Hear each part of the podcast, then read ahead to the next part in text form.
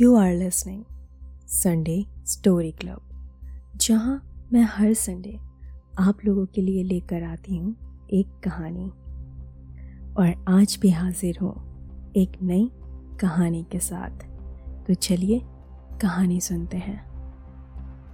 मार्च के महीने में आदित्य अपनी पत्नी आयशा के साथ दुबई छुट्टियाँ मनाने गया था। वे अप्रैल में वापस लौटे और उनका मूड काफ़ी अच्छा था, क्योंकि दुबई में एक सेवन स्टार होटल में स्टे के दौरान रिलैक्स करके और पार्टियों में एंजॉय करते करते उनका समय बहुत शानदार बीता था। जब वो वापस लौट आए तो उन्होंने अपने ही घर पर दोबारा से पार्टी ऑर्गेनाइज की। सारे अमीर से अमीर लोगों के बीच आदित्य का चेहरा भी घमंड से खिल रहा था। उसे किसी चीज़ की कमी नहीं थी जब से उसने ऊंचाइयों की बुलंदियाँ पार की थी, तब से वो इस गुरूर में था कि उससे ऊँचा कोई नहीं। उस पार्टी में बस सब शराब के नशे में मदहोश थे। तभी अचानक आदित्य के फ़ोन पर किसी का कॉल आया। आदित्य ने फ़ोन उठाया तो दूसरी तरफ़ से कोई आवाज़ नहीं सुनाई दी। ऐसा करीबन पाँच से छः बार होता रहा। कॉल लगातार आती रही। अब क्योंकि कोई बार बार फ़ोन करता और कुछ ना कहता तो आदित्य ने उस कॉलर पर गुस्से से चिल्लाया और कॉल आनी अपने आप बंद हो गई। लेकिन सिर्फ़ उस समय के लिए। अगली रात आदित्य अपने ऑफ़िस के काम से बहुत देर तक वहीं फंसा रह गया। लेकिन इसके बावजूद इसके घर पर फिर दोबारा वही बात हुई। आदित्य के घर पर फिर से लगातार कॉल आने का सिलसिला शुरू हुआ। उसकी पत्नी ने फ़ोन पर फ़ोन उठाया, लेकिन दूसरी तरफ़ से कोई भी जवाब नहीं मिला। आदित्य के घर आने के बाद आयशा ने उसे ये बात बताई, लेकिन उन्होंने पहले इसे नज़रअंदाज कर दिया, लेकिन यह कई दिनों तक चलता ही रहा। उन्होंने कॉलर के बारे में आगे जाँच करने का फैसला किया। जाँच के बाद आदित्य ने पाया हर एक कॉल एक ही नंबर से आई है और आगे की जाँच की वजह से उन्हें वो नाम मिला जिससे वो नंबर जुड़ा हुआ था। नाम देखते ही वो दोनों गुस्से से लाल पीले हो गए और वो नाम था आनंद ओल्ड एज होम, जहाँ आदित्य ने अपनी माँ को भर्ती कराया था। आदित्य को एहसास हुआ था कि यह उसकी माँ है। जो उसका नंबर बार बार डायल करती रहती थी, लेकिन उसके उठाने के बावजूद एक शब्द भी नहीं कहती थी।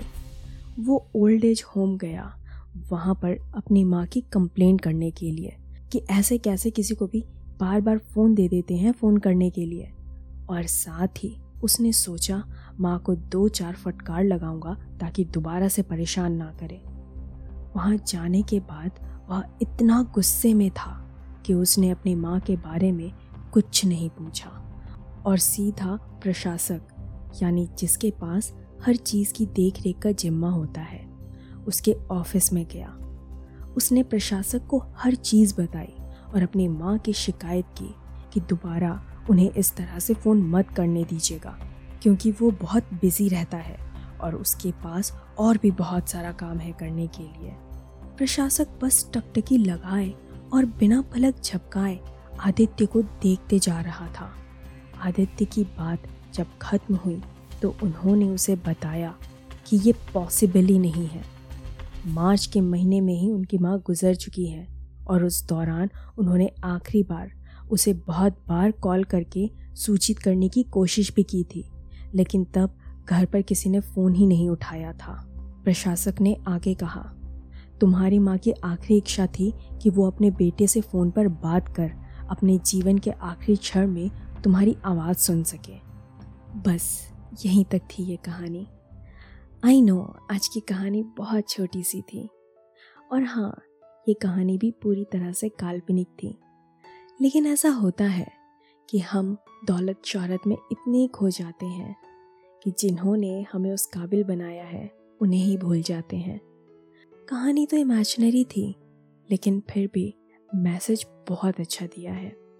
दोस्तों, ज़रा सोच के देखिएगा, जो लोग अपने पेरेंट्स को ओल्ड होमेज में छोड़ देते हैं, जिनकी मजबूरियाँ हैं, वो अलग बात है।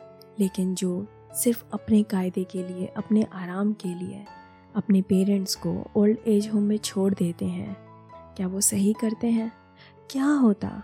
अगर उनके माँ बाप ने बचपन में उन्हें अनाथ आश्रम में छोड़ दिया होता तो क्या वो आज ऐसी ज़िंदगी जी पाते? फ़िलहाल मुझे पता है कि आप लोग स्टोरीज सुनने आते हैं अपना माइंड फ्रेश करने आते हैं। सो so, मैं ज़्यादा डीप नहीं जाती हूँ। बस थोड़ी सी बात थी अपनी दिल की जो मैंने आपसे शेयर कर दी। आज की कहानी तो बस यहीं तक थी। जल्द ही मिलूँगी एक और कहानी के साथ। आई नो ये थोड़ी सी छोटी कहानी थी। लेकिन अच्छी लगी मुझे तो इसलिए आपसे शेयर किया। तो आज के लिए बस यहीं तक। जल्द ही मिलते हैं अगली कहानी के साथ।